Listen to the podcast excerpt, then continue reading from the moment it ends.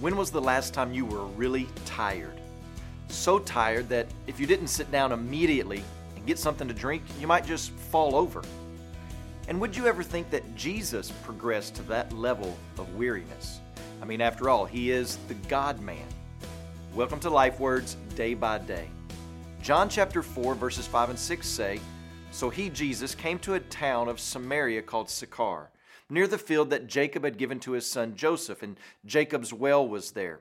So Jesus, wearied as he was from his journey, was sitting beside the well, and it was about the sixth hour. Jesus, being weary, presents us with the precious doctrine of the faith known as the hypostatic union, which is the combining of two natures in one man.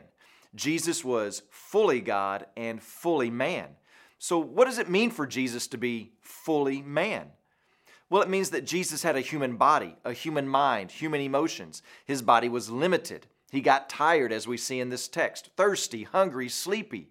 He grew in wisdom and stature. He rejoiced, he wept, he got angry. He even underwent temptation to sin, but he was sinless if Jesus were not fully human, then he could not fully identify with man and be a perfect sacrifice. Jesus would not be able to relate to you as a human, but he is human and he can relate to us. But what makes Jesus different from us is his perfection under the pressure of temptation. So consider the temptation in the desert as a replay of the Garden of Eden, but in a sin devastated world. Adam and Eve had communion with God and each other in the garden, but Jesus was alone in the desert. Adam and Eve had the choicest fruits to nourish themselves with. Jesus had been fasting for 40 days and was near exhaustion.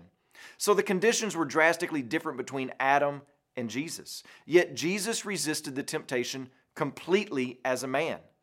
When Jesus was tempted in the garden, the temptation was to abandon the strenuous path of obedience, of suffering, and of trust in God, and to utilize his godness in a way that went against his Father's will.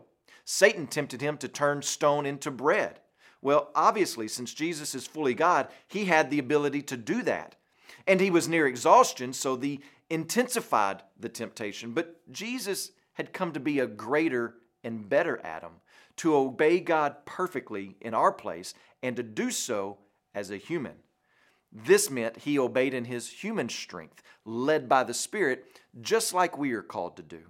And this has incredible implications for us. First, Jesus knows what it is to be human, to walk the difficult, narrow path of obedience and suffering and temptation. In fact, he knows it better than we do because he resisted temptation until the temptation left. We oftentimes give in to the temptation.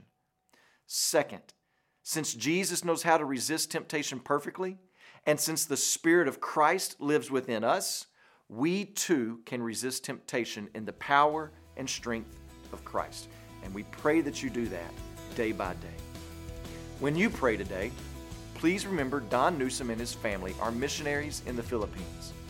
And also remember the Farsi Life Word broadcast that's heard in Afghanistan, Armenia, Iran, Turkey, and Turkmenistan.